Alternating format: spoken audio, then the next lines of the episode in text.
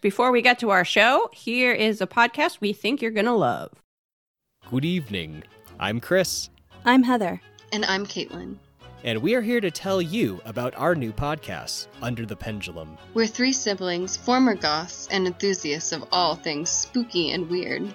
Join us as we talk about dark history, ghosts, monsters, and our favorite horror in the media, while using our dark sense of humor to quell the creeping unease that terrorizes our minds. You can find us on Podbean, SoundCloud, Spotify, Apple Podcasts, or anywhere else you listen to your pods. And if you enjoy the show and want to grow with us, help us bring you more spooky content by subscribing and liking our show wherever you listen to podcasts.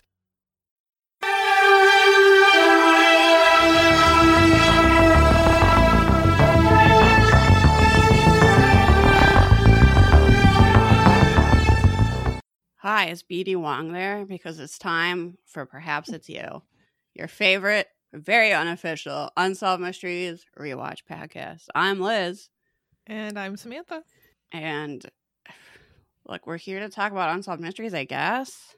I guess. Eh, who knows? Look, I took three pages of notes on one segment of this episode. So now, legally, we have to talk about this. that is that is how laws work. We are legal experts. So Oh wait, no, not at all. We're people who watch TV and talk about it. You might not have known. You might not have known that we also have like no power. We're not like policymakers. People seem confused about that. I don't know. Look, maybe we weren't going to make an episode this week because I think we've earned it. And sometimes the fact that we try to do an episode every week when this is like really not our job and this is not like a professional podcast, every so often I go, that's bananas. Why do we try to do that? That's not right. So Samantha was like, oh, I'm very busy with work. And I was like, great, because I want to lie around and do jack shit. Sounds like a plan to me. but then little baby Samantha managed to get into a fight on the internet. and I know we all thought it would be me. This fight led to a one star review.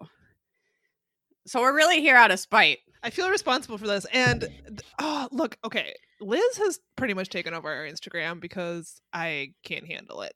But some Karen responded to an Instagram story that Liz posted, which was about defunding the police. And honestly, the thing you No. posted was not even. It wasn't like burn all cops alive. It was like, what could we use instead of the police? And it was like social workers, healthcare professionals, EMS. I don't even remember. It was one of those very It like was about like if we have we spend less money on cops, which is a huge part of most city budgets, you have more money for other things. It's not really a controversial statement. I thought. Sometimes I say things and I go, "Oh boy, I'm gonna have to be explaining that later," uh, and then that's usually not true. But this, I not, I didn't even for a second go, "Oh, that I should really th- rethink that." It, and it was it was someone's tweet. I just thought it was like well stated. And the update since our last episode is that right after recording that episode, I went to a community meeting in Powderhorn Park here in Minneapolis, and the majority of city council announced that they are planned to defund the police. Everybody's very excited. And then the following week, they actually put that to a vote. So now there's going to be like a year long process of figuring out what the new system is going to look like, but they're going to dismantle our police force and use that funding in other ways. So anyway, I'm very excited about it. This look, every white person in suburban Minnesota thinks that we are on a rate a knife's edge between Law and Order and The Purge. I don't understand. every comment section on anything you see is just a bunch of people who I guarantee do not fucking live in Minneapolis. They come to oh Minneapolis like once every other year, and actually, it's like going to the Mall of America, right? They don't. They're not actually like within city limits and they're posting about how they'll never come to the city again and how it's i literally saw someone unironically refer to the purge which is something i'm constantly joking about now because people think that we're just going to descend into complete and total pandemonium. I don't understand what people think is going to happen, but it's outrageous. all for people like that thinking that this is the purge because I don't want them to come. They can stay wherever they are. I don't want to see them. So yeah, it's the purge. I am wearing a mask and doing a cartwheel and holding like nine swords right now. also, people seem to think people don't understand that government works very slowly. Usually, when you're not when when police departments aren't burning down, the government work usually works very slowly. so the, for the city council to announce this and vote on funding, it all seemed to happen very fast. But there's still like a year long process of what exactly is things are going to look like. And that's right? not even some- a year to get this in place. It's a year to explore options. Like that is how slow Right. the government moves. It's People not like tomorrow the police department is gone and everyone is given a, a state issued knife and you are on it your says fucking own. I mean, it says what? fend for yourself is encarved on the knife. Actually, I it says on one side defund the ple- police, and the other side it says fend for yourself. And you're supposed to now. There's no one to enforce this law, but you're actually supposed to carry that in your teeth as you walk around Minneapolis now.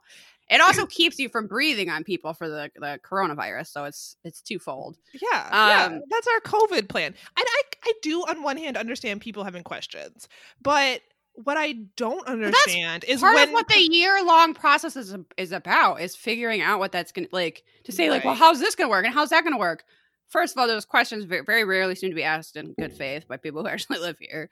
But it's also like, yeah, we don't know. We just know that the system is not working and it's extremely violent, and we need to do better. Also, So and- it's beyond reform. We're getting rid of it. We're starting something else.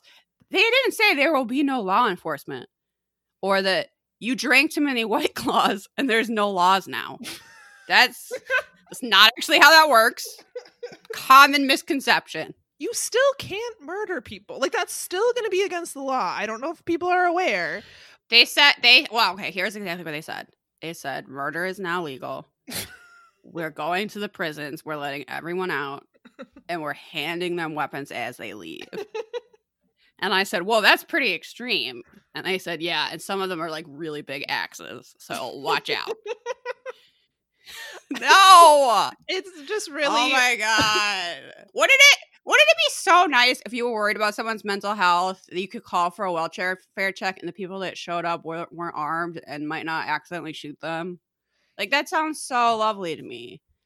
yeah. The current system is very dangerous. I think lots of people are eh, myself included don't want to call the police in like basically any circumstance because they're going to shoot you or your neighbor or your dog or something. Like yeah. see? see? But uh, okay, anyway. Anyway, back to this- got into Samantha got into a little tiff. okay, this is the issue is that we got a message on Instagram in a response to this story that, like Liz said, was not a good faith inquiry as to what we might think an alternative to the police might look like. It was all capital letters, LOL, one, two, three, four, five As many- exclamation points. Many as many serious inquiries start. LOL. That's how you would deal with a violent rapist? Question mark. Get them counseling? Question mark. No arrest. No trial. No jail time. Just a hug and MapQuest directions to the free health clinic. In case you were wondering how old this person was and why we just were deciding they were a Karen, I feel like MapQuest really seals it. You're not going to be part of Gen Z referring to MapQuest. Uh, It's No. not possible. that relic is long gone. d- did I think it was worth my time to engage with this person in a serious manner? No. Did I feel like fighting with someone that day? Yes. So. Which is amazing. It's amazing that it was you and not me. it is amazing because I saw this come in and I was like, oh, okay, I have to respond. This is You went, not today, bitch. Not Yeah. today. I responded something to the effect of, oh yeah, cops are are known for the excellent job they do locking up rapists. That's why we don't have a national backlog of untested rape kits. Oh wait, Yeah. we do. And then this person proceeded to go up. Oh, I'll- I think I also made fun of their use of MapQuest, but You did. oh, I did. you sure did. I think I also maybe told them that in the new police list system, we were going to report all crimes via AOL Instant Messenger. I did say that also. That would have worked so well at my college. Everybody was on that all the time, and basically, we didn't use phones. We didn't have cell phones yet, and we didn't use landline phones. And literally, all communication happened by AOL Instant Messenger. So if No that had been, call people anymore. I don't want to call mm. nine one one. I want to Yeah. aim them. I want to hear that little door opening noise. And then I want to put up an away message that says, "Not a good time, no crimes, please."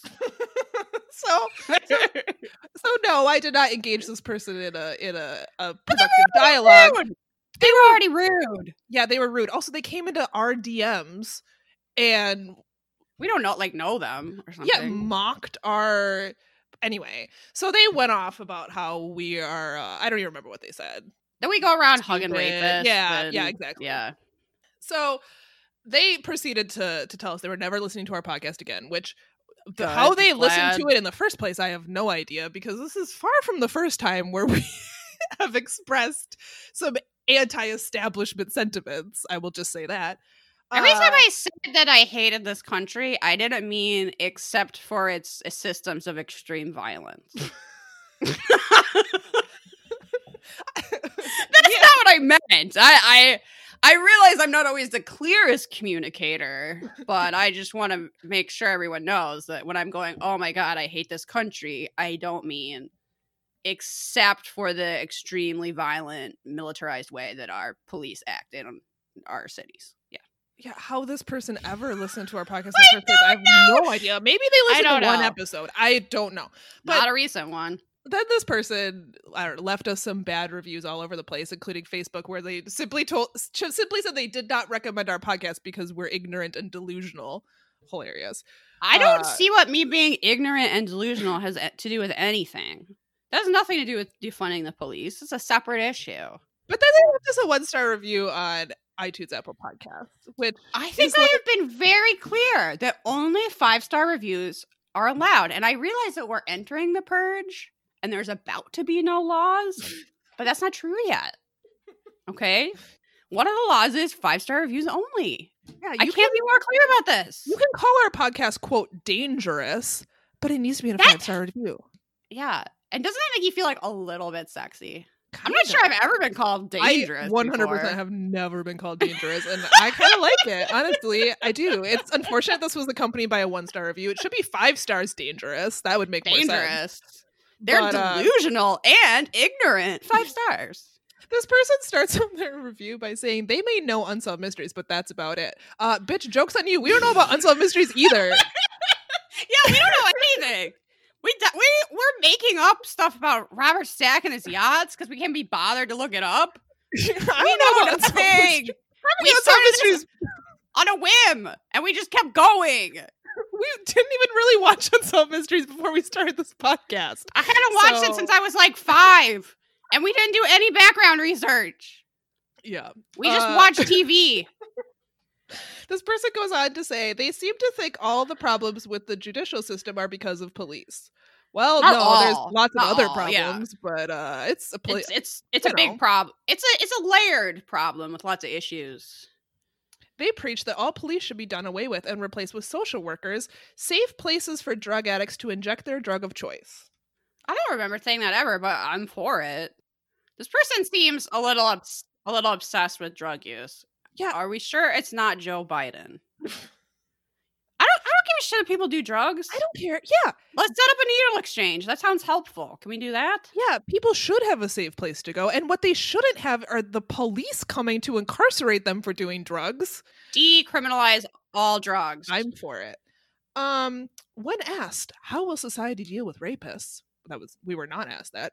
The No, answer was mm-mm. police don't do anything. That's why there's a backlog of rape kits. Well, yeah, but also I mean, they also has anyone in the history of ever been happy with how the police handled their sexual assault?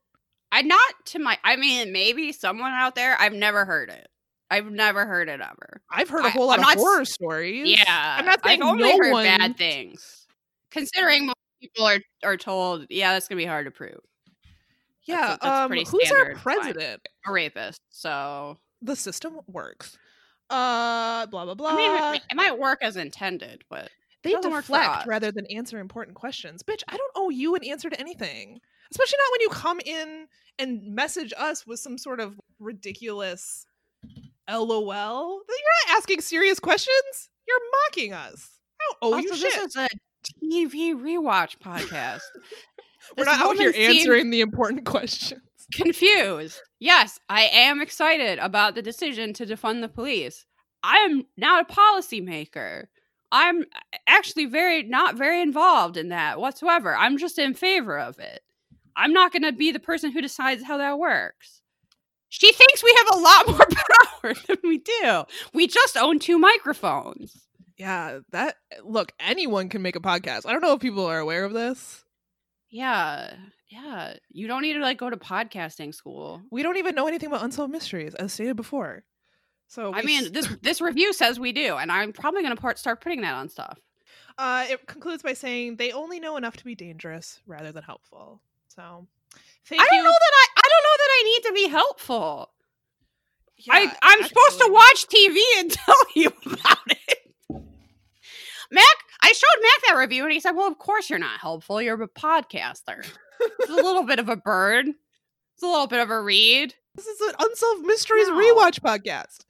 We're we're a little caught up in current events. This is an important time, I think, in the the timeline of this nation's history. But I don't I don't need to be helpful, bitch. That's not that's not what I'm here for. Maybe it's petty to spend so much time talking about this bad review, but I found Max it. said it. Max said it was, and then I was like, "That's what we do." Don't tell don't tell me how to run my show. I mean, Mac's not wrong, but we s- still. He's did like, it, "Why we're you giving this it properly." person any time?" And I was like, "Because because we want to." Because is it's stupid, kind of- and they use MapQuest. because they're really worried about other people doing drugs in their home or something. Frankly, I'm not going to take this seriously. God no. They've got a lot of boots to lick. They're busy. Clearly Um, busy. and they're not listening anymore. So They're not listening anymore, which is great because I don't. People act like that's an insult, and I was like, "Well, I was something was available for free. I don't really care if you take it or not." La di da. Go on about your life. Clearly watching too much SVU and thinking that cops are working day and night to track down rapists. They are not. They're not. That's TV. even as SVU, they're not out there preventing rapes. Yeah, that's a really good point. That's a really good point. When it comes to defunding the police, is putting systems in place that can prevent crime. if you're concerned about crime, do whatever is in your power to help with poverty. That's the that's the solution there. Right. And it's not locking literally everyone up, which No. is our current solution. It's not worked. So Yeah. Anyway, look, it's hard to be dangerous. I It's hard to be so so not helpful. Doing know enough to be it's hard to know enough to be dangerous, really. If you, if there's a line from this review that you think would look good on some merch, let us know. I love taking people's mean words and turning them into cold hard cash. It's basically my favorite thing. They may know unsolved mysteries, but that's about it. Which is not true. We don't know anything about unsolved mysteries either. But solid. no, but I like it. I like it because it seems positive. Yeah, that's very marketable. And it makes Okay. you know if you've never listened to the podcast before, then you think you might think we do know about unsolved mysteries. They're when like, oh, I'll people to tune in. And then it's just us making up shit, talking about mustaches and ghosts we want to meet. They're so What is this? disappointed. All right, This I is think just that's two people with two microphones. And we're like, exactly. That's exactly what it is. Uh oh, I had another update though. all On a very let's hear it. on a very different note, that there is an update to a case that we have covered. If anybody recalls the Orange Sock murders, uh, which is a case we talked about with Mike and Josh over at Uncovering Unexplained Mysteries, and I can't remember if we talked about that case on their show or when they came on our show. Okay, I believe it was on their show because I don't think, and someone who knows actually knows about unsolved mysteries can correct me if I'm wrong. I don't think the Orange Sock case is on streaming. I think people who Oh, have seen that maybe have seen like either you have the DVD set or you're like an unsolved mysteries super fan or something. I'm not 100% It is a- sure if this case is in the re like the the streaming. I was gonna say the reboot. No, the um the Amazon streaming. whatever. Sure.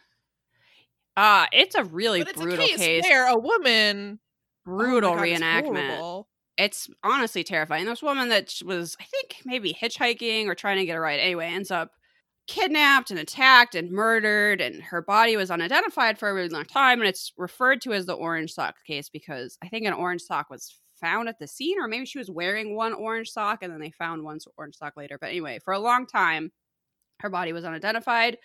I think last year, uh, it was finally identified. And the new news is that her headstone has been updated. So her name was Deborah Lewis Larnard, I believe. Deborah Lewis Larnard.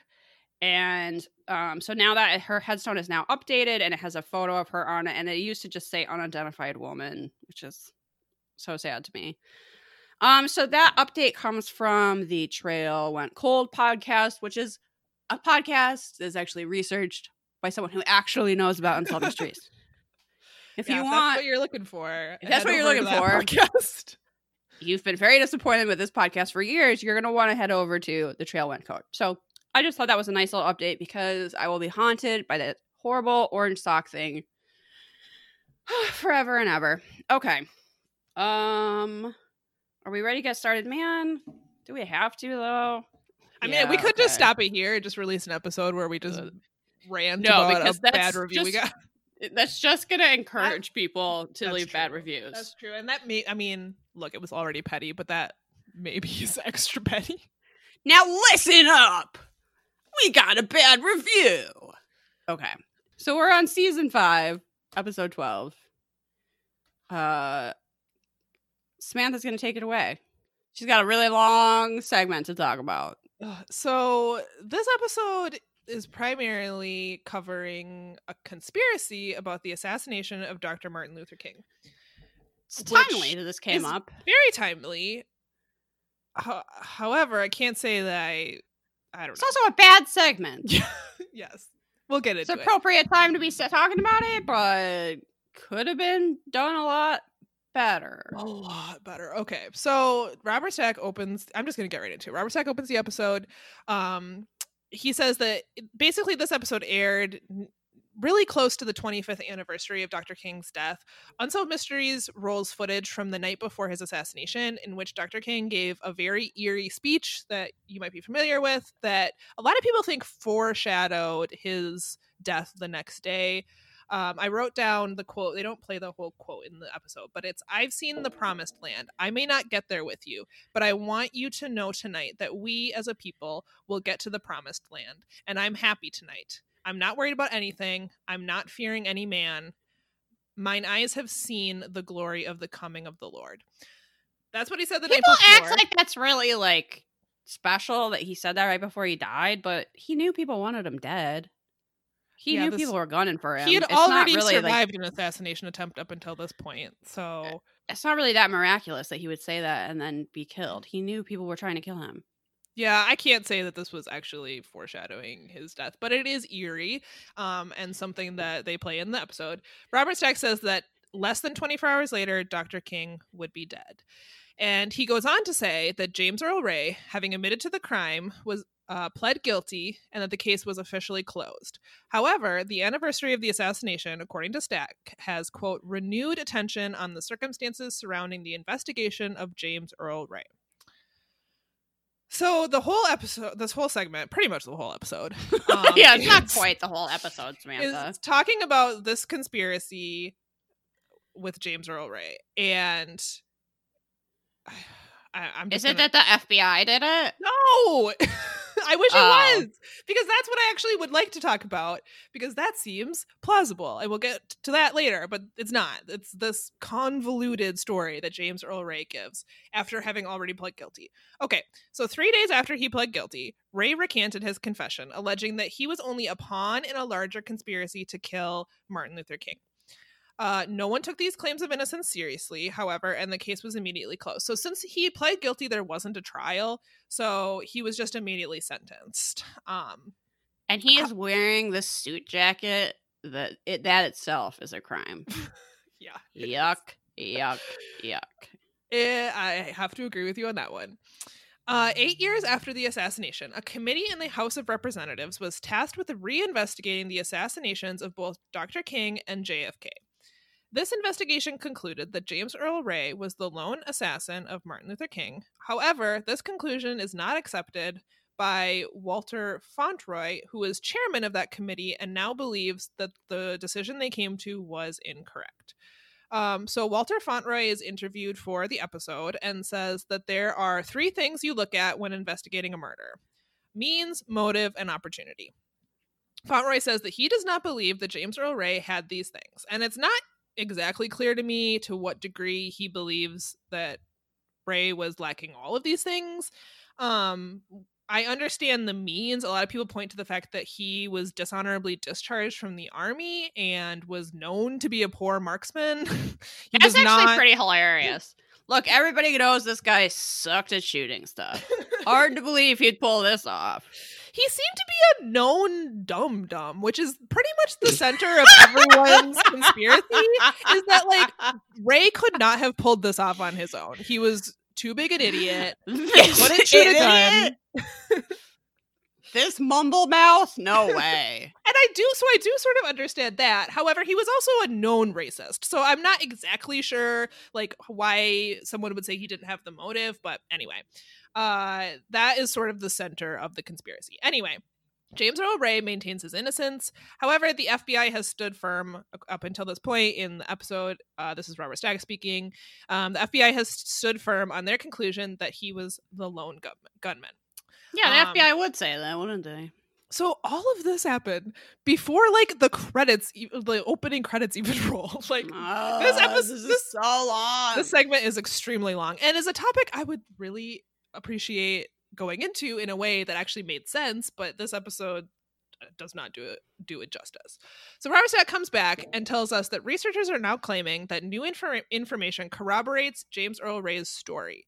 Based on this new information, Walter Fauntroy is demanding that the case be reopened and that the committee's files be immediately released. They were, and I didn't check on this, but I assume they still are, sealed until 2029.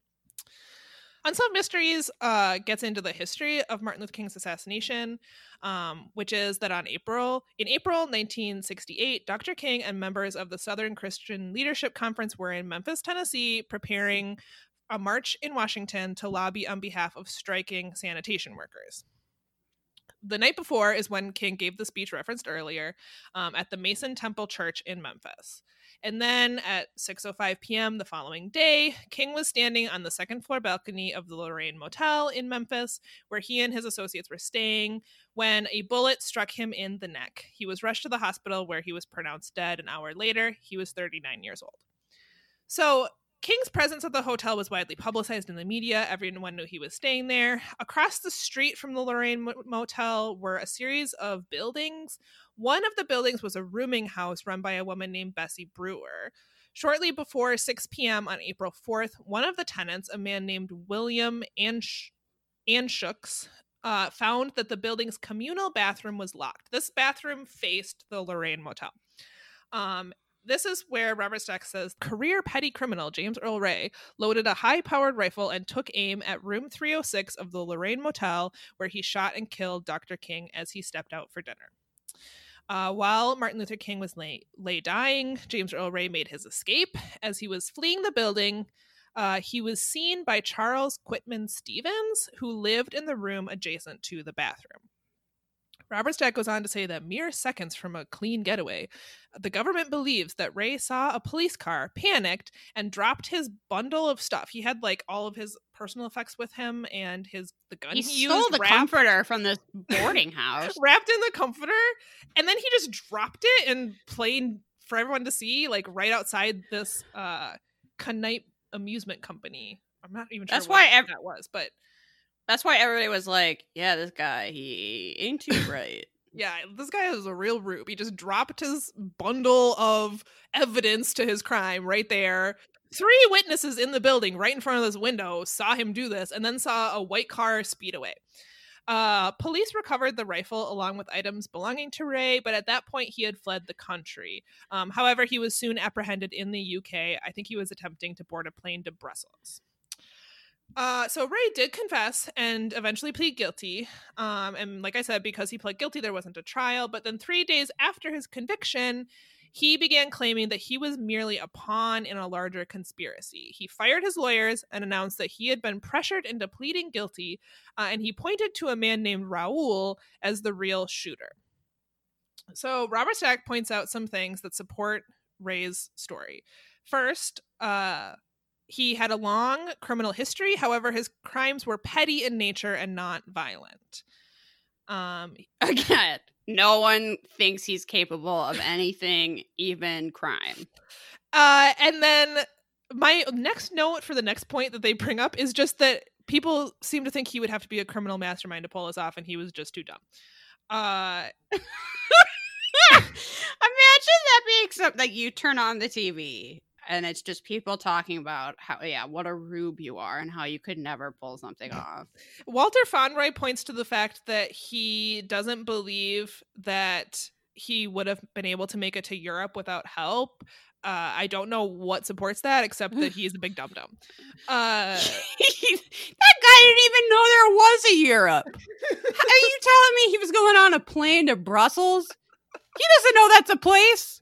People seem to think he was struggling to get fake passports and that he would have needed someone to help him get a passport. I don't know what evidence there is to support that. He- this guy was a career criminal. I would think he'd be able to find a fake passport, but again, maybe he's just not bright enough to figure that out.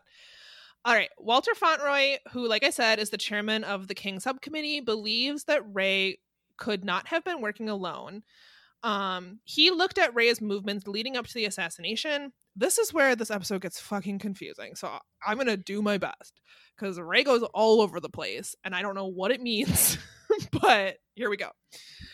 Uh, on April 23rd, 1967, Ray escaped from prison in Missouri where he was serving a 20 year sentence for robbery. Ray stayed on the move throughout the United States and Canada, first going to St. Louis and then Chicago, then to Toronto, then to Montreal, then Birmingham, Alabama, where he stayed long enough to buy a 1966 Ford Mustang and get an Alabama's driver's license. He then drove Man, to a nice- Mexico. Nice, car. Nice car. Yeah, I, I'm not. uh, Yeah. Uh, then he he drove to Mexico. He stopped in Acapulco, uh, before settling down in Puerto Vallarta. Um, that was in October 1967. While in Mexico, Ray, using the alias Eric Starvo Galt, uh, is where this is where he claims that he met a shady character named Raul. Ray claims that Ra- Raul would later pressure him into being an accomplice to King's assassination, but at first he was just smuggling Something contraband. most people would do under peer pressure. Yeah, what the fuck? Uh, but Murder in an extremely prominent figure. Okay, we'll get to this later. But he did. He claims that he did not know what was actually happening. He was merely buying a gun and leaving it in a hotel room. Uh, Uh-huh. anyway, Uh-huh. That- that there's no way he could have known that Martin Luther King was just staying across the street. Mm, yeah, it seems like the whole town knew that, so I'm not so sure. But again, big, big dumb dumb. so he met this. I'm just imagining being accused of something and people going, Liz, have you heard that woman's podcast? There's no way she did it. Look, everyone knows we may know unsolved mysteries, but nothing else. But no, no, there's no way. So, uh, yeah, Flew first, to Europe? I don't think so. At first, he was just smuggling contraband, according to him, for Raoul across the U.S. Canada border near Detroit. He was paid seven hundred and fifty dollars. I don't know if that's Right. total or that's per Get more money. smuggle. I'm not sure. Uh, after okay, so this the story continues to get confusing. According to people who believe this conspiracy, they and it's never made clear who they are because because we only hear one name and it's Raoul, but I I'm assuming it's some sort of criminal enterprise. I'm not sure. They dangled this promise of travel documents, uh, which is apparently the only thing Ray wanted because he wanted to flee the country because he was remember he's escaped from prison. Uh, so he wanted a fake passport so he could get the fuck out of North America. Um, so he wouldn't get sent back to prison, and so that's why they think that they, Raul, and whoever he works with or for, um, said, "Oh, just do one more smuggle, and then you can get this passport." And then every time it was like stringing, they were stringing him along. What if at some point you go, fuck you, you're clearly never going to give it to me, goodbye? Or just like stop doing it? I also like that all of their shady conversations happen in pool halls. yes, that is true. I, I mean, that's where crimes happen. We've established That's where that crimes before. happen. Uh, oh, so- yeah, if people, if you're so worried about crimes, What about your pool halls? Huh? Huh? Think Never about, think about that. Okay, so they go all over the country. sure people have. oh God. Uh, Unsolved Mysteries draws us a map for how they've gone all over the country. I have no idea what it has to do with anything, but they do that. And then on March 29th, Raoul outlines their next criminal enterprise. He asks Ray to buy some rifles that they would show to that he claimed they were going to show to prospective clients. Later that day, they drove to drove to Birmingham where Ray purchased a I'm I'm going to sound like I know I do know nothing about guns. Don't worry, you only know about unsolved mysteries. It's fine. This Is this a 24 cali- caliber rifle? I don't know. A, a rifle, a big rifle with a telescopic sight. But apparently, according to witnesses like me, James Earl Ray was not familiar with firearms, and he bu- ended up actually buying the wrong gun. Um, and what a dope. They're essentially witnesses that were like marveling at how this guy was trying to buy a rifle, which you wouldn't buy unless you knew about. You know, like this is a very, I assume, specific high caliber rifle. You wouldn't normally just like walk off the street and be like, I feel like buying this today. But he was so like, no, he didn't understand anything about it. He was asking all kinds of dumb questions. Um, so Now were- this makes me want to go to a gun shop and just be like, so I'm looking for um a grenade launcher. Do you have any of those laying around? No? Oh. Huh. Okay. Uh I'm just like trying to think of guns I've heard of in movies. Yeah, I'll take a Smith and Wesson. You Sure. know, the um the 45. Yep. yeah. Mhm. That would be me. I would be James Earl Ray in this situation, knowing having no idea what I was talking about. So, but Raul. that was him in every situation apparently. well, I mean, yeah. Uh, Raul allegedly told him to go buy a different rifle, which he did. The new rifle was a Remington Game Master, which he allegedly gave to Raul on April 3rd. According to Ray, that was the last time he saw the rifle. But according to uh, and according to the official investigation, this was the rifle used to commit the assassination. Uh, so on, at 3:30 p.m. on April 4th, the day uh, Dr. King was assassinated, Ray claims that he met Raul at a local coffee shop. Raul told Ray to rent a room at Bessie's boarding house and await further instructions. At 4 p.m., he rented the room using the name John Willard. Ray was told to bring an overnight bag for appearance's sake, and Raul also told Ray to leave the Mustang outside because he wanted to use it that night. According to Robert Stack, the rest of the story is unclear because Ray has changed his story several times. But He says el- that there is pure speculation on their part. yeah pure speculation. The one element that Robert says always remains the same is that ray claims at 5 p.m he left the boarding house with he left the gun in the room and did not return. He claims that just before 6 p.m he drove the mustang to a service station and at 6.01 p.m is when dr king was shot. So he claims that he was not there when it happened Fauntleroy Okay. and Ray's attorneys do not believe that he would have been able to make such a precise shot due to his history of poor marksmanship. However, an FBI investigator claims that with the scope that that particular rifle had and like the distance between the boarding house and the motel, that it would have been easier than you would think to make the shot. this I guy was like, no "You don't under, you don't understand. Even Liz and Samantha could make this shot." I Though no because he only takes one shot. I feel like if you're, you know, you know you're bad at shooting. The army like literally told you, "Whoa, buddy, you're bad at this." Wouldn't you take more than one? I guess I'm really. I, I have no idea. I have no frame of reference for shooting guns whatsoever. It it seemed to me like a, a long. I mean, to me, it seemed like a long distance between the two buildings. But what do- what the fuck do I know about shooting guns? Uh, so I have no idea. They go into a little bit how some people believe that he actually wasn't in, or the killer, whoever the killer may have been, wasn't actually in the boarding house, but may have been in this like bushy hill right behind, like that was a lot closer. Uh, I don't really know what that has to do with the conspiracy and what it proves one way or another, but they talk about that for a while. I guess um, maybe it would have been easier for him to make the shot from there, so you don't have to rule him out. I don't know. I think so, but also they're like talking about it in context of the conspiracy, so I don't understand how this would like further Right. disprove Yeah, that Ray had done it. I honestly have no idea, but there is no conclusive evidence that can prove that the shot came from the bushes. It's just that some people think maybe that maybe it, it did. I don't know. Uh, so a dusting of the room uh, Ray supposedly shot from revealed several unidentified fingerprints, but it was a boarding house, so of course, I don't know how often does this place get cleaned. I don't think very often. So of course yeah, was from the photos, it looks like a total dump. yeah. So it doesn't seem I- surprising to me. that I bet it got cleaned never. But whatever.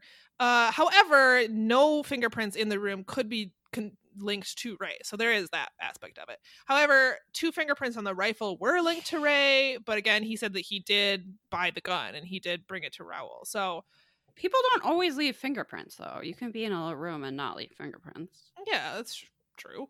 Um, and uh, like ballistics never like definitively proved that that was the specific gun. It just the the killing shots were consistent with that type of rifle. I don't know. Ballistics is kind of a not not a science. So here we are. Uh well, the FBI never found a man named Raoul connected to Ray. Former defense investigator Harold Weisberg learned that Ray had been in contact with a man named James C. or J.C. Harden. Harden had been call had called Ray from Atlanta and gave a message to the manager of the hotel that Ray was staying at. When Ray did not call him back, Harden went to California to meet with him. Some believe that Harden might have actually been the mysterious Raoul. They believe that he planned the crime for Ray to take the fall. The FBI investigated the lead long enough to have a composite made of Harden. oh, However, the FBI did. Yeah. Interesting. yeah, interesting. We'll get to that later. However, he was never identified or located. For unknown reasons, Ray has refused to say whether or not Harden and Raoul were the same person. He also has refused to positively identify Raoul. Um, the House Select Committee Chief Counsel J. G. Robert Blake Blakey sums up the case by revealing that the FBI did not pull an adequate investigation, and Ray was arrested by a rush to judgment to quickly arrest an assassin. So, You did a really good job with that. thanks. I, it was co- That was- this case is That convoluted was a lot of notes. as it's outlined in Unsolved Mysteries. But what I wanted to talk about was that first of all, this whole Raoul thing is unresolved.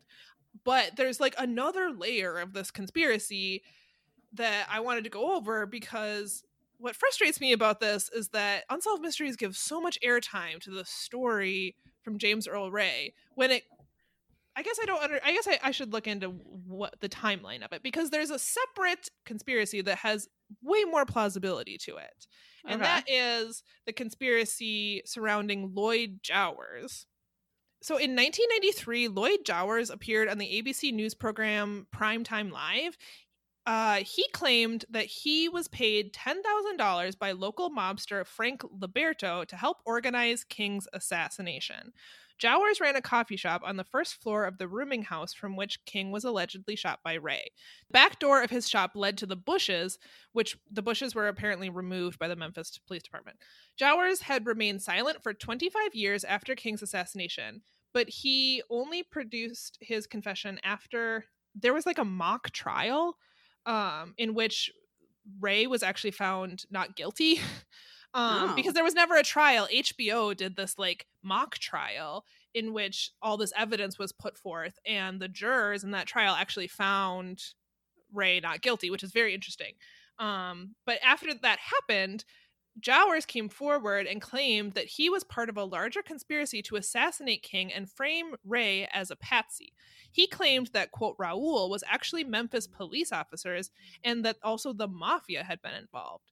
Jowers named Memphis Police Def- Lieutenant Earl Clark as the shooter instead of James Earl Ray.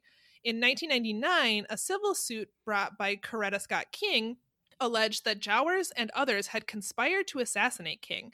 The King family turned to William Pepper, who was the defense attorney in the mock trial, to represent them in the wrongful death lawsuit. Uh, this is the case of King family versus Lloyd Jowers and other unknown co-conspiracy conspirators is actually the name of the case. Um, during this, this four-week trial, Pepper brought forward 70 witnesses and thousands of documents. Jowers Wow. testified that Ray was only a scapegoat and that the Memphis police officer or er, officer Earl Clark actually fired the fatal shot. The mixed race jury that heard the case took only one hour of deliberation to reach a unanimous verdict that King was assassinated as a result of a conspiracy. They found Jowers Amazing. responsible and also found that, quote, government agencies were among the conspirators. The King family was granted the money that they requested in damages, and they saw it as a vindication. King's son Dexter said, quote, This is the period at the end of the sentence. So please, after today, we don't want questions like, Do you believe James Earl Ray killed your father? Um, I've been hearing that all my life, and no, I don't. This is the end of it. They believe that there is a large conspiracy that goes all the way up to the FBI, because as you may know, the FBI was surveilling Dr. Martin Luther King, as well as the Memphis Police Department.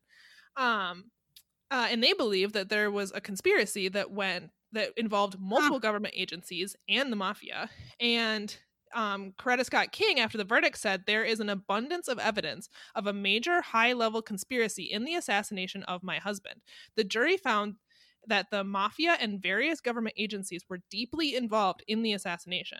Mr. Ray was set up to take the blame. Now, in 2000, in 2000, Attorney General Janet Reno announced that after re-examining the assassination, no evidence of a conspiracy can be found, but it means nothing to me. Um, so yeah, the view from King, of King's family is that James Earl Ray was a patsy and was set up to take the fall for an assassination also- that was put in place by government agencies. And to me, that holds a lot more water than this Raoul person, which I think they think that I think Ja- they think James Earl Ray bel was talking to someone named Raoul, and this Raoul was a fake name that someone was giving him, and as they were setting him up to take the fall. So there, it, it's like intertwined, interwound with the the story that Unsolved Mysteries puts forward, um, because I think what they believe is that James Earl Ray really was in contact with this person named Raoul, who really did set him up, but it's actually people involved in these government agencies. Yeah, I mean, I always assumed the government was involved because it just makes sense, but I didn't realize till yesterday that that's been established in court. mm-hmm. So that's pretty interesting. Yeah, and to my knowledge, uh, the FBI has dis- dismissed this, of course. Um, but I, I, I'm not normally a conspiracy-minded person, but like you, I was always sort of like, well, yeah, of course. Um, but I never, you know, had an occasion to look into it until this until watching this episode and how confusing this whole thing was. Yeah. Um, it's very interesting. I feel like Unsolved Mysteries, you know, probably didn't want to point a finger at the government, so they just focused on on him saying it was Raoul. And like I said, I should have looked at the, of- the timeline. I think this Jowers thing came out around the same time because around the 25th anniversary is, I think, when they ran. I don't know the exact timeline. I apologize, but it is around when the mock trial happened. So Unsolved Mysteries may not have been privy to this information either. But like you said, I doubt they would have implicated the FBI. Uh, so I don't know. No, I think they would have been comfortable if it would like pointed to like one crooked agent or something, but I doubt they would want to point to the, like the entire federal. and not even the Bureau. F- just the FBI because the Memphis Police Department is uh alleged to be involved working with the mafia. Like if that is not something Unsolved Mysteries. They're not going down that road. Um, but it, it No. is interesting and listen points to another evidence that the system works. Yeah, it's great. I don't see why we would need to change anything. yeah. Good segment. So Good chapter in American history. Mhm. Bravo all around. Okay. We have a lost love next. blink and you'll miss this one. You know, there's a little there, there's more to it than I expected. All right. So it's World War II, folks. It's actually 1943, and the outcome of the war hangs in the balance. At this time, uh, Private Harry A. Young from Philadelphia is killed in action. He leaves behind a wife and two sons. However, the plot thickens. this is a juicy Thir- one. 37 years later, his son and granddaughter track down his obituary for some reason and realize that it's wrong. It mentioned uh, Private Harry Young having a baby daughter and also listed the wrong address. There was no mention of his two sons. So, did the paper make a mistake? Well, looking into it, uh, they found out that Harry Young enlisted in the Army after Pearl Harbor. He had previously served six years in the Marine Corps and was now 30 with a family to support. So he actually needed his wife's signature to re enlist. She adamantly refused. Mm-hmm. and then the reenactment is like, "Yeah, no way. You're finally back. Like, I need some help around here." And he, and he's just like, "It's just two years." what? Also, this person had young a young child. Like, I it's just two years, baby. Who cares? Anyway, she was like, "I'm not signing that." So he walked out that day and never returned. He did not know at that time that his wife was pregnant with his second child. He forged her signature and reenlisted. Only How after he was this was gonna go. Really? don't know. The guy is clearly a dirtbag. And it's just funny that that like comes to light for his family like so many decades later. But so he only told his wife that he had reenlisted in the army after he was already sent overseas months later. So apparently he just walked off one day and didn't even like tell her where he was or that he was okay or anything. Just stormed off of the fight and then was gone. Cool. so now we go. We learn that in October 24, 1943, Laura Young, his wife, received news from the War Department that he had been killed in action. Uh, However, when she goes to collect her benefits, uh, the War Department has uncovered a surprise. Harry Young was survived by two wives. So she shows up at the desk and and uh, you know, she's got her little proper hat on and her gloves and her little cute outfit and she's like, "Yes, I'm Laura Young. I'm here to collect death benefits for my spouse, Harry Young." And they're like, "That's weird because Laura Young already came and got benefits." And she says, "I'm sorry, what? Bitch, what?" So then she is put in the position of having to prove that she is his first wife and they had never gotten divorced. It turns out that after storming out on Laura, for a couple months he went to go live with a mo- woman named Estella, only 10 miles away. How they met and how this came to be, I have no idea. but after Harry's death, Estella, who seems like kind of a bitch, filed for benefits using Laura's name. Yeah, this is identity theft. Yeah. Her, I first I was like, he married another woman named Laura, kind of genius. It's like Because look, both I of d- them I'm- are Laura Young. I would right? be bad at Like, crimes. I was really like, oh wow, that's a really big coincidence. I was I thought it was smart. I actually knew a girl in high school that was dating like three guys with the same name Oh, because I her mean, parents didn't approve of two of them. keep them guessing. so I don't remember if it was it's just some like, common name like Matt or Dave or you know whatever. But she could be like, "Oh, I'm going out with Dave," and they would assume that she was going. They were she was going out with the one that they liked, That right? Genius. See, you're not lying. Sort of. You're, yeah, you're not lying. You're not lying. This is a loophole. It's just just lie. I don't bother f- dating three guys named Dave. Seems like a lot of work. um, but that's what I thought happened here. He was like, "Oh, it'll really confuse the war board if if they're both named Laura Young. Maybe no one will notice I have two wives, right? Could just be one who needs a lot of benefits. I don't know." Uh, but no, her name is actually Estella, and she's committing identity theft. So Laura was eventually able to prove that she was in fact married to Harry and get the benefits for herself and her sons. What is uncovered all these years later is a letter from Estella to Harry's parents after Harry's death. And it was to let them know that she loved Harry very much and that he loved her and they like thought of themselves as husband and wife. And I kind of want to be like, bitch, you only knew this guy for a couple of months. he had a whole wife and family. He just walked out on one day. and he wasn't because they keeping didn't- that from her either. No! So she was fine with it. so she so she writes this letter to Harry's parents and also to let them know that he has a baby girl and would they maybe like to see their grandchild. Well, guess what? She doesn't get a response to this letter about her life living in sin with their son.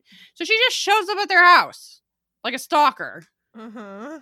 And then it's like, I thought you would want to meet. You know, when you didn't respond to my letter because you clearly didn't want to meet your grandchild, I thought you'd want to meet your grandchild. And this being, you know, the past, they were like, no, I actually think it's horrible what you did. Uh, don't you have your own family you can go hang out with? And then she was like, well, I have some of Harry's things. Do you want me to bring them by? And they were like, no, we want you to send them. Because they were like, get out of here, you hussy. So they were not amused. And this information had been kept from Harry's sons because, you know, scandal. So they didn't know they had a sister until finding this obit that mentioned a sister, right? But the night of the broadcast, their sister, Kathleen, was watching. And so then they're all reunited and super cute. And the fact that Harry was a dirtbag and Estella doesn't seem so great either doesn't really matter. These people all seem nice. They do seem nice. And they get reunited and they're very excited about it. a, a double life World War II lost love. I know. I think it's hilarious. I really want to know what. So okay, he has a fight with his wife. He wants to join the army. She's like, "Please don't go," which is, I don't know, a fucking reasonable request. No, please don't go off to die. Please stay here with me and your children. And he was like, "No, bitch, I gotta roll." So he he storms off. Where does he go? He goes to some pool hall, meets Estella, and then it's just like, "Baby, I love you like a wife. Take me home." We Did- did he have- it was a pool hall. Yeah. I mean, I'm just assuming. I it's just funny that he like so quickly set up this whole other life that he probably was gonna bail on too. Yeah, this is sort of the thing. Like, ladies, look, it doesn't seem like Estella seemed fine with this, but set the bar. Like, this dirtbag could just apparently just went out and had his pick and just like found another lady. I know. within moments who was willing to he was marry. like, I'm I'm done with my wife. I'm just gonna forge your signature. Seconds later, oh hey this guy was baby, bringing to the table. I mean, going my way. Put it out there. I don't think this guy was a huge catch. So No, no, I didn't Yeah. like look at that picture of him and go, I get it. Nope, that didn't happen. So, I mean, it is funny. Samantha pointed out. So this, we got this one star review because this person was very upset that we were saying like maybe the police are violent. We've also advocated sending all men to the moon. and I guess people don't think we're that serious about that plan because I don't know, everybody's fine with it. Even men. I'm surprised by that. the Maybe you'll from enjoy the moon. surprising. They seem to be excited about the moon colony. I don't know, but this person listening to our podcast up until this point does imply that they are not okay with defunding the police, but they are fine with shooting all men into space. I'm guessing they don't think we're that serious. But well, jokes on they think- them. we are. where do they think the podcast goes? Think Yeah. about it. Tell the moon colony? Think about it. Exactly. It's being built very slowly. We're getting it ready. Uh yeah, I mean I would definitely send Harry to the moon. He Oh, 100%. was a dirtbag. But I'm glad that his children found some happiness and it's kind of sad that the grandparents didn't let them know that they had a sister. Like I get that they weren't thrilled with Estella. I do get that, but you should have told them they had a. fault, yeah. Tell them they have a sister out there. They could have met when they were eighteen or something. Even if even if the grandparents didn't want to be involved. Exactly. So anyway, anyway, Speaking of That's that dirtbags, segment. we have a speaking of dirt bags, we have a I think this is a speaking of dirt bags, it is a wanted. This this slaps. You should go with this. okay, I have to say right now, we did promise we would have Rochelle on for this segment, but the pandemic makes that kind of hard. So I'm Mhm. sorry, Rochelle. Also, this segment is not nearly as funny as I expected it to be. no, it was kind of a, uh, yeah, kind of a bummer. It's sad. All right, so this is a wanted uh, surrounding crimes happening in the city of Bryan, Texas. So the episode opens with a monologue about how Bryan, Texas is the type of place that people have in mind when they dream of escaping the big city. This is where everyone afraid of the purge about to happen in Minneapolis wants to go. Yeah, everybody that's afraid of the purge can move there. But in September of 1984, the illusion of small town security was shattered for one local couple whom Unsolved Mysteries calls Sue and Bill. Sue had always considered herself strong and self reliant. However, the events of September 6th would test her character in ways she never imagined. Uh, I think she should be pretty fucking happy with herself, but go on. Yeah, Sue rocks. Okay, my hus- she says my husband was leaving for work and I went into the bathroom to finish getting dressed. As I was standing there looking in the mirror, finishing up my hair, I picked up the makeup mirror and in the reflection saw a man standing behind her with a large hunting knife. It's the terrifying. Nightmare fuel. Fearing for the safety of her, ch- her and her child who was in the house, Sue instinctively attacked. this reenactment is the best. and I love it. Yeah, it's kind of awesome. It's just Sue screaming, "I'm gonna kill you! she I'm gonna kill you!" and charge So this man has her blocked into He's the bathroom also- with a I'm just- giant knife. You know, he's probably bigger than her. At least in the reenactment, he is right. Like this guy is standing there with a knife, kind of like, and then she just goes at him. She charges Oh, him. so good. And then he he backs up and she runs to the dresser and pulls out a gun and proceeds to chase him out of the house, screaming about how she was going to fucking kill him or something. She didn't use the expletive in the episode, but I'm kind of guessing in real life. It's pretty great. Uh, she says I was very quick, and I don't think he was expecting me to do that. I think he probably was expecting me to plead with him not to do anything, and I reversed the situation on him. Good for you, Sue. Yeah, that's awesome. So Sue had seen this man up close, but authorities were unable to identify him from her description. She and her husband tried to put the incident behind him, but then four months later, she got another unfortunate look at the attacker. She said, I was going through the newspaper and I opened it up, and his picture was in the newspaper, and I was shocked to have found out what he had done. In the newspaper listed the state's most wanted criminals. Right at the top was the knife wielding intruder. His name was Edward Harold Bell. Edward Bell's numerous accounts of indecent had numerous accounts of indecent exposure to children. He was going around flashing kids. Gross. Sue also learned that Edward Bell was wanted for a shocking murder that took place on August 24th, 1978. That summer, 26 year old Larry Dickens was visiting his mother and sister in Pasadena, Texas, which is a suburb of Houston. An ex Marine and youth counselor, Larry was also the father of a three year old girl. According to his mother, Dorothy Lang, Larry was cutting her lawn when Edward Bell pulled up in his pickup truck. She says, quote, I was standing in the kitchen window and there was a lot of children playing in the intersection right by our house. I saw this pickup truck driving by. He parked, got out of his truck, and then he was suddenly nude from the waist down. Yeah, it's pretty Disgusting. disturbing. Uh, as Dorothy phoned the police, Larry went out to confront the flasher. His mother watched from the kitchen window as the man pulled out a gun. And I said, please don't shoot him. And the man just shot him anyway. And then he turned and started running out of the garage. And Larry, even with all the, even though he had been shot, was still trying to stop the man. Uh, Larry had been shot four times in the chest and once in the head with a 22 caliber pistol. At the at that moment, Larry's 17 year old sister Donna was returning home from cheerleading practice and basically saw him collapsed on the ground dying. It's really horrible. I think she saw him get get shot in the head with that rifle. Oh, she did. I thought she pulled up as he yeah. Like had he as he had run out of the garage. That's horrible. At least, oh my God. at least in the reenactment, she's pulling up. He's gone back to his car. I assume he's run out of ammunition and his like handgun, and he pulls out a rifle and he shoots him in the head. Uh, a dispatcher radioed the suspect's description as police units headed to the scene. At that very instant, the officers recognized the suspect's truck. Within 20 minutes of the murder, Bell was in the hands of police and on his way to face Larry's mother and sister. Um, she said they opened up the back door of the police car so I could. This is him. also a great reenactment. I just wanted to get. She said I just wanted to get my hands on him. It hurt me so bad that he killed my brother. There is always going to be an emptiness, and part of me is missing.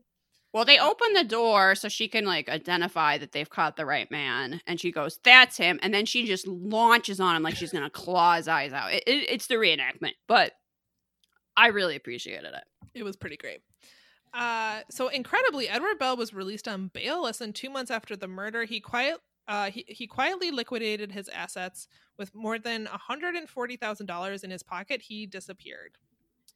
Cool. Yeah. So the result is that uh, he was captured. Thanks to tips from two viewers, Bell was arrested in Panama City, Panama on February 14th, 1993. At the time, he was prospecting for gold on land that he owned. According to one of the viewers, he had lived there about So 10 weird. years. He was extradited back to the United States to face first degree murder charges and was convicted and sentenced to 20 years in prison. He was eligible for parole in January 2013, but was denied. Um, on April in on April 20th, 2019, he died in prison from um, unknown causes. He was 82. Uh, Bell is currently considered a suspect in several murders in the 1970s, including those of Rhonda Johnson and Sharon Shaw. Uh, he was given multiple. he has given multiple chilling confessions from prison, eventually claiming in 2011 that he was responsible for 11 murders. Um, he claims a brainwashing program forced him to quote be a flasher, whatever, Uh-huh, um, and uh-huh. ultimately kill. Sounds people. true. After his death, many of the victims' relatives stated that they believed he was responsible for their deaths. However, no charges were ever filed against him in those cases.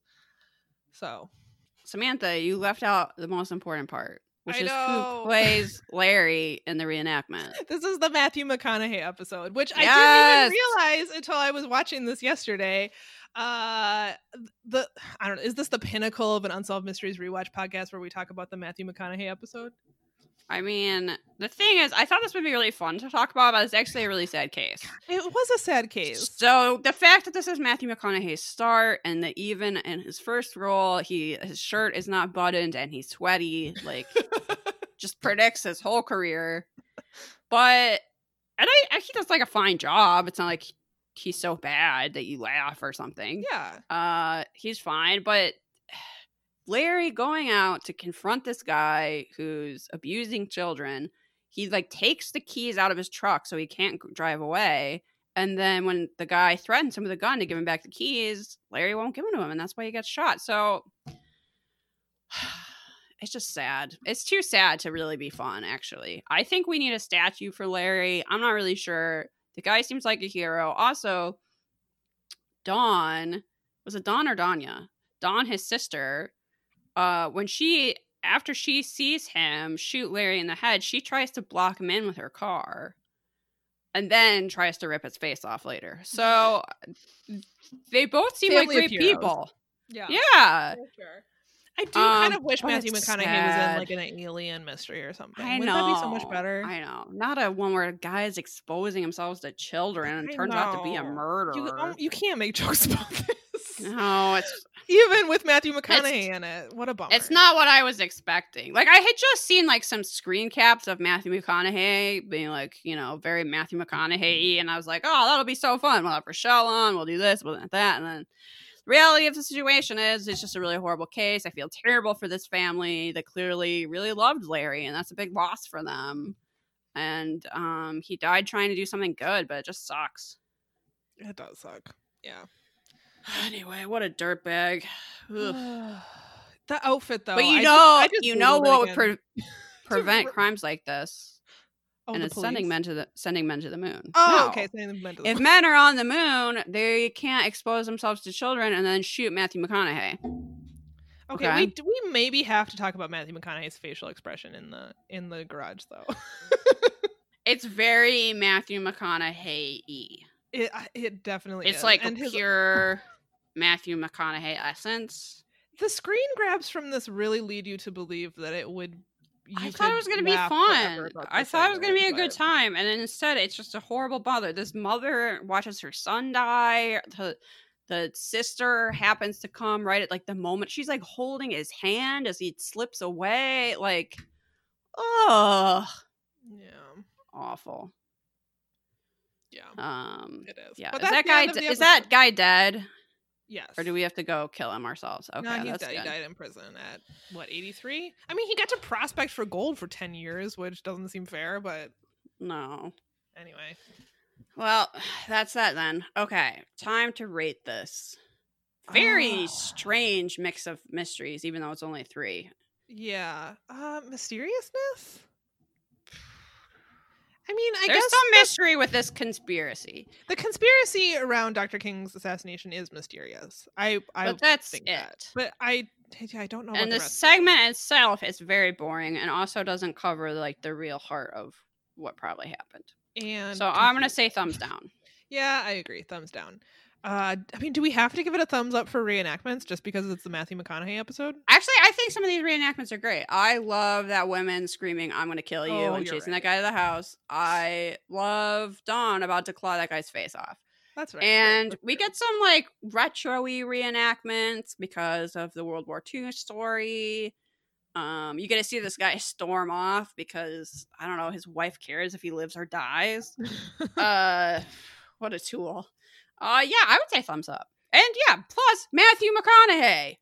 yeah. Thumbs up, thumbs up. I think I might give it a thumbs up for fashion too. Maybe just because of Matthew McConaughey's outfit.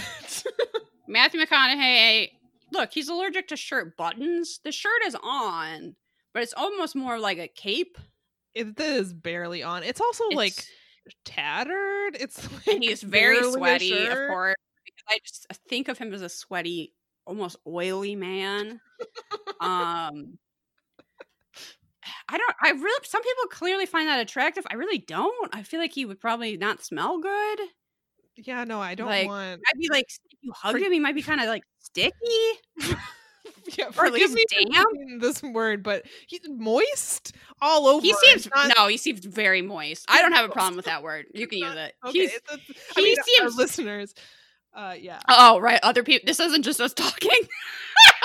yeah, we might get a one Uh, star review for using the word moist. they use the a word moist, moist. person. what when damp was available. Um, he no, I I look. Hey, sow your oats, but he's not my type, and it's because he seems damp. Sticky. It's possibly sticky. I don't know. Why is he always so glis- glistening? Mm, no. Hmm, Yeah, and it's not the glow that makeup influencers are looking for. It's uh, No, it's not a glow. Sweaty. It's it's like a slick. yeah. Uh, and also just like, is is Matthew McConaughey gonna stay in with you to like read a book? No. no, probably No, so not sexy. Thumbs. Like Matthew McConaughey's sexiness that gets a thumbs down for me. Uh, reenactments though get a thumb up. Reenactments, thumbs up. Robert Stack is not really in this episode. He's very much. really not in this. I think he was a little bit excited to mention wars because he's the old man, but other than that, eh, thumbs That's down. about it. Um, overall, I mean, it is the Matthew McConaughey episode. I found the presentation of the conspiracy very, confusing and very convoluted and extremely long. Your last love was okay, but it was really quick. Um, They also didn't talk about like the impact of his assassination at all, or like why it matters, or how unpopular he was at coming the time. up on the or- 25th anniversary, and they didn't talk about any of that. They They really didn't talk about the focused on James riots afterwards and how that led to the Civil Rights Act, and I don't know. They just sort of like plopped it in. I nah, I don't really like this episode. I'm gonna say two, I agree. And really one of those stars is literally for Matthew McConaughey. he got a whole star. That's- Actually, uh, and the fact that we find out this guy had like a secret life, which is a little yeah, is kind of juicy. I hope we get some other like second family stories. I feel like that's a thing you just could not pull off now. no, definitely. That you're not. like, oh, this guy had like a whole other family because you would just like be on social media and be like, Dad, who are those? What? Who are these kids with? You're at with at the park. Who's What's that? happening? who's that baby? But yeah, apparently, apparently, people were like, mm, I don't like this family. I bet two having two families will solve that problem. The demands of two families. That's what I need. Who has the time? I guess Yeah, men because sounds- they don't have to do housework. But Particularly, yeah, men of the past and men now. But you know what's going to stop this? The sending them to the moon. Yeah. See, it's gonna solve so many of our problems. Um, yeah, that's So it. I think- that's that, How do you feel about it too for this one? I I feel good about it. Okay. Moving on. So another sort of update. Even in in the hit, this podcast has been very pro statuary, Yeah. but there's a type of statue that we're not in favor of, and that's uh racist old douchebags that for some reason got statues. Statues should be an honor, right? We shouldn't be giving them jagoffs. Whoa. Okay. So also in the since the time we've recorded, there was I didn't even realize the statue of Christopher Columbus by the state capitol.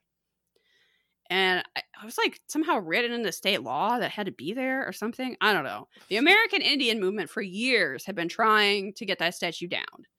Said we do not want this genocidal loser up at the state capitol. It's insulting. And they were like, "Oh, our hands are tied. What can we do?" Well, that got pulled down. He discovered the concrete. and He's gone. this is the state capital in Minnesota. There's a very oh yeah, yeah. a picture that has been on uh, multiple like national news articles of the Columbus's face and his nose just on the concrete.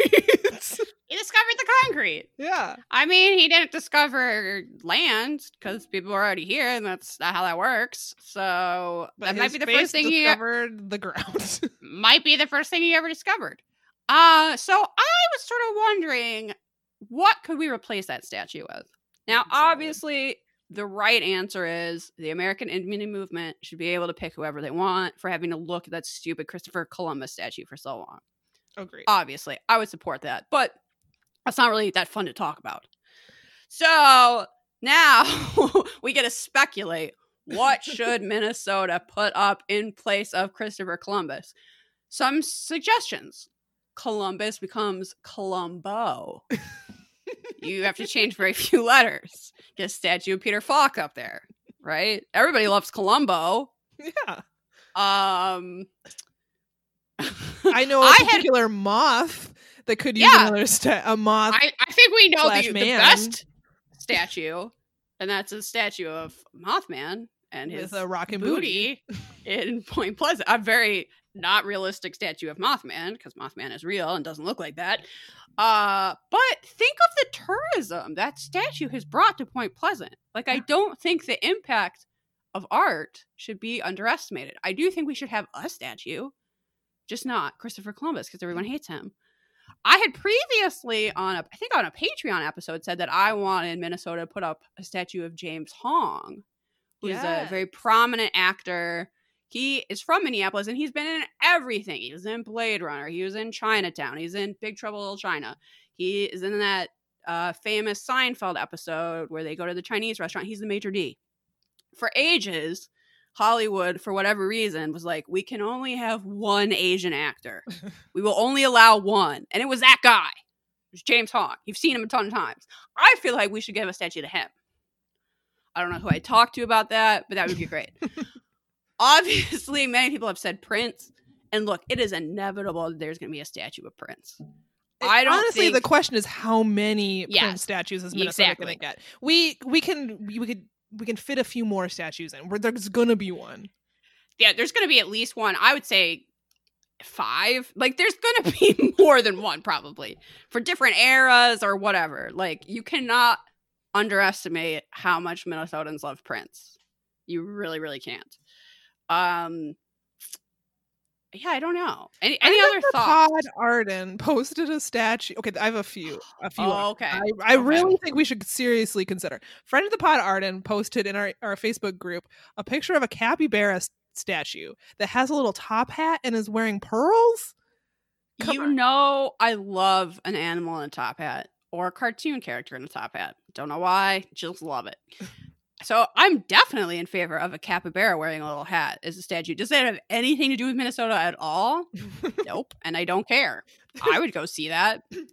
I saw a thread on Twitter where someone posted something that was like, "What can we replace all these statues with?" Or like, "Oh, I know what it was." Someone had tweeted, "Name a good statue." Like, Sure. And it's Mothman statue, but you know, The David's other right, I answer guess. That this person put forward was any statue of a dog that has Yep. been pet so many times that like the patina is wearing off Yeah. on like the nose or the head or whatever part of the dog is accessible. Sometimes it's the feet if they're up really high, then like the feet rub off because people are petting it. Adorable. But in the So responses to that, there was a few pictures accompanying the tweet, and then in the responses, people were posting dog statues from like their hometown that was Aw. universally like this is true for dog statues that they get pet so much that they're like yeah the outside part is ru- rubbing off but someone had posted i don't even know where this was but i remember seeing the photo of this cat that's like lounging on a bench like a human it has this big old belly and it's just like it's got one arm up and there was a side by side of that cat and they put a statue up of that cat in that pose in that spot freaking adorable. I think we should put that cat in that pose in front of the, the state capitol. Let's do it. I think we should get a statue of that raccoon that climbed the NPR building a couple NPR years ago. I don't know if other people are aware, aware of this, but a couple of years ago, when you know things in the world looked not bright, but were actually quite a bit brighter than they are now, we were all very excited to follow this raccoon that was climbing a building. And I was watching this live feed of it at like three in the morning because I needed to know if the raccoon was going to be okay. And it was supposedly, or they switched it out with another raccoon. and then they, you know, took it to safety somewhere. But I feel like that raccoon should be immortalized for everyone. The that was such a- a moment of hope. Yes. Yeah. Yes. These are Uh, some yeah, solid literally- literally any dog. Um, maybe a a statue of Emilio Estevez filming the Mighty Ducks, because people get very excited that the Mighty Ducks was filmed here.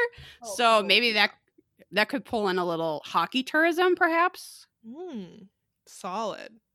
Maybe you can make the statue so that you can like pose around it and act like you're the Mighty Ducks and he's coaching you. How do you, okay, is statue consultant like a job that you can have where you like help cities? I mean, there's look, there's a lot of empty podiums out there right now. There's about to be more, I'm sure. We p- cities and states around the country could use a statue consultant. Liz is available. I'm just maybe you're not. I don't know, but I'm going to speak for No, you. No I'm I'm very available to help you come up with what your town should put up as a statue. I think you have a gift for this, to be honest. Emilio Estevez coaching.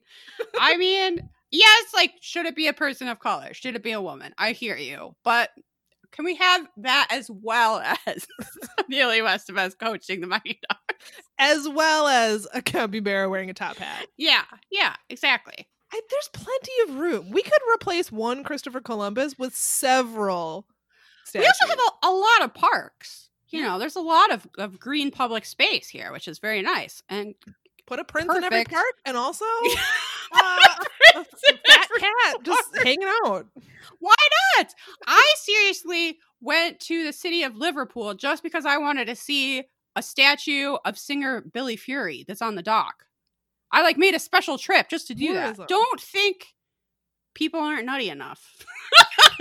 no one is like no that. one is traveling They here to see. Christopher Co- Columbus, but No, people are going to travel no. here to see another Mothman statue. I guarantee it. Yeah, we could have our own Mothman festival. Oh, also update. You're probably not surprised. Mothman festival canceled this year. So Look, Samantha there's a and I lot will- of disappointing things about 2020. This is like very low on the list, but it's sad that the Mothman Festival. We we were, were really gonna have this whole that. road trip and ah, go to King Spa. Look, we had a lot of plans, and the Mothman is a fickle, fickle beast. Yeah, You know, he tried to. I'm sure he tried to warn us about it somehow. we didn't listen. No, as usual. As usual. okay, Samantha, do you have any recommendation? Okay, I have two uh silly recommendations. Although they are they are serious. I tried the Waterloo heart the Waterloo seltzer. Uh huh. Uh huh. the blueberry variety, which I want. So we can't for the, I can't for the life of me get a hold of polar water anymore. Um, Feel bad I for us, folks. Really miss that blueberry lemonade seltzer. Oh yeah, that was good. that That was has. real It's- good. the best. But can I find it anywhere? No. But I I went to Target for the first time in months. And I saw that they had all of these flavors of Waterloo seltzer, which I think the grape one is the one I tried at your house that tasted like a Jolly Rancher that you didn't. Oh like, yeah, that but I did. that was bad. So I saw that they had blueberry and I tried it and it is delicious. I Oh. honestly, I, I'm not going to say it rivals the polar one because it doesn't, but it's different than the polar one because there's no lemon in it. And I sometimes think the polar one, the lemon can overpower the blueberry. This is just blueberry and it's really freaking good. So if you can get your hands on it and you can't get your hands on polar, highly recommend the Waterloo seltzer.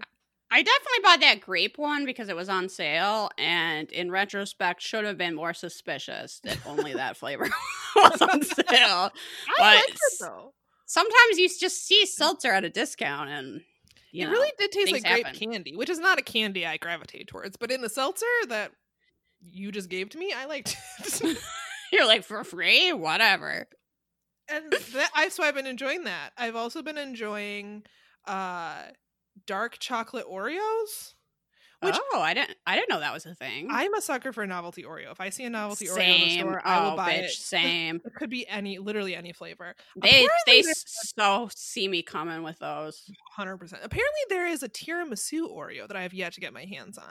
I'm sorry, what? Yes. Yes. God damn. What an age to be alive. And I'm not going to a lot of stores, so I haven't had an occasion to see this Oreo. Oh, But that's apparently out problem. Yeah. Apparently it's Hmm, out there. I need to try and find it. Okay. Um, so those are my silly. But I, I also wanted to call people's attention to an organization, which I realize a lot of people are donating money, and you're probably stretched then for organizations to support. But I came across on Instagram a group uh, called Saddle Up and Read, which is a nonprofit organization whose mission is to encourage youth achievement uh, through lit- in literary excellence through equine activities. And first of all, you should follow them because their Instagram is adorable. It's just a bunch of kids reading to ponies uh, and horses Aww. and it is the cutest. Um, I found them through uh, I think the Black Equestrian Network. I'm trying to diversify my. I- I'm not really in the horse world anymore, but the horse world is very white, and um, there's a lot of people that have been for years, but especially now are pushing for more diversity in equine sports. And so I've been seeking out organizations to support, and I found this Saddle Up and Read organization, and they are currently trying to buy. They're not trying to fundraise a ton. They just want to be able to buy uh, a truck so that they can take their. They they serve a lot of underserved communities, and these people can't always get to them. They have a little farm where you can Oh, kids sure. can come and read books to horses, um, and do Oh other programs with their animals, but it's not accessible to people that don't have transportation, especially now during COVID. Like you can't just go pick people up. So they're trying to get. Um, they're calling their campaign uh wheel I, i'm not sure how they pronounce this it's saddle up and read so i don't know if they call it suar but wheels for saddle up and read is their little campaign they have a gofundme you can find them on instagram um where they have a link to their gofundme um it's saddle up and read all one word and they're not trying to raise that much money they just want to be able to buy a truck and maybe a trailer so that they can bring their animals to kids um and better serve the community That's so cute. uh, so maybe if you can throw them a few dollars uh, when you're looking for another or, a worthy organization to support, um, maybe consider them because they, they don't have that many followers on Instagram. They're sort of a small operation. Like I think when you can call attention to some of these, uh, you know, they're just out there trying to to get kids Yeah, reading absolutely. with ponies, and I think it's like this. If I could do that all day long, I look that sounds like my dream. just kids reading to ponies, amazing. So I think they're doing really good work. And if you're looking for a group to support, I wanted to call um, some attention to them. That reminds me of something that I should have brought up in the updates, which is that listeners, mark your calendars for July 13th. Samantha and I are going to be selling some handmade items, Yeah. Oh, this is a big announcement. Yeah. specifically cloth masks and dog bandanas. Yeah. Uh, we're going to be selling those through Instagram, and that sale is going to be July 13th. More details to come. So, we are raising money for the East Lake Library here in Minneapolis that was damaged during the rebellion. Uh, it was mostly water damage from putting out fires, but they need money to, you know, fix the building and fix books and I don't know, who knows. So we want to support them. We're going to be selling things that we have made, some with some alien fabric. You're gonna Uh, want to get your hands. so yeah, I think you're going to want to check it out. And Samantha's going to be making some masks too, and yeah, I almost completely forgot about that. So we'll talk about that maybe more on the next show. Yeah, we should maybe talk about that at the front of the episodes. I'm not sure how many people make it to like the very end where we dissolve into talking about Oreo. But uh, we are going to be doing that little fundraiser starting in July. We need a little bit of time to to for production Well, we gotta, we gotta make some uh, stuff. to sew some of this stuff. What? I everyone everyone knows we love the library, so Yeah. uh, We're going to raise money do for our- the library. We want to do our part to help. And change is messy sometimes, but it's all part of the process. Yeah. We're gonna ha- we're gonna help them get back on their feet. Um. Ba- ba- oh, I should also say that if you still want to send something in for the zine, uh, you can. So that's perhaps it's you podcast at gmail.com.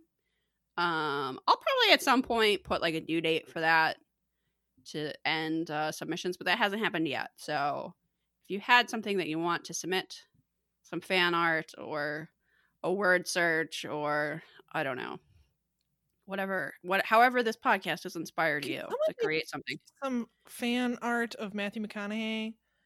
Yeah, where's put- that? I'm gonna put that out into the universe. I have I have no talent when it comes to graphic Where is a like art. Where is like a an aerial p- view plan of the Capybara Ranch that we're gonna make? You know what? Someone like, a map. do, like a Like a- teenage girl collage of just Matthew McConaughey in this episode. With with hearts. Yeah. yeah, yeah, with his better include- chest. Better include some oh, yeah. with some heart heart eyes. Yeah, Um yeah, so that's a possibility. Um just some ideas. just some ideas. You maybe want to draw a picture of the pod dogs. I don't know. There's there's lots of ways to to be inspired. Um, but I think that's pretty much it. I think so. I think we can finally wrap it up.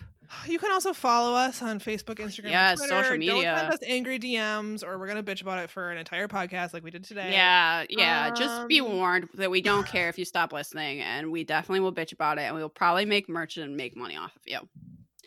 So think about that before you mouth off about drug use and MapQuest. Think about that before you out yourself as quite strange. Um, we have a website. Did you know? Perhaps it's you.com. Uh, there's a form there you can fill out. You can also find all of our recommendations. There's a recommendations tab. Uh, and yes, okay, only five star reviews. I Listen, I could not be more clear. I couldn't. follow the instructions. We are not into the purge yet. We have a year to decide how the purge is going to work. I need someone you to review us with five stars that calls us dangerous. That's just way Yeah. more sexy. Yeah. Can someone do that? If you haven't reviewed us yet, do do me a solid. Can you just say five stars? Dangerous. Really looking forward to the purge. Uh, these people know so much about Robert Stack. It's not even funny. Plus, they're hilarious and very good looking, and they're probably great cooks. You know, something like that. It's all true. It's all true. yeah, it's all true. Um, is that it? I, I, there's probably something else we're supposed to say. Send us spooky Uh, stories, or oh, I don't know, whatever. Do that. whatever you want. Whatever. Just, just, just don't be a dick. all right, keep barking, everybody. Bye. Bye.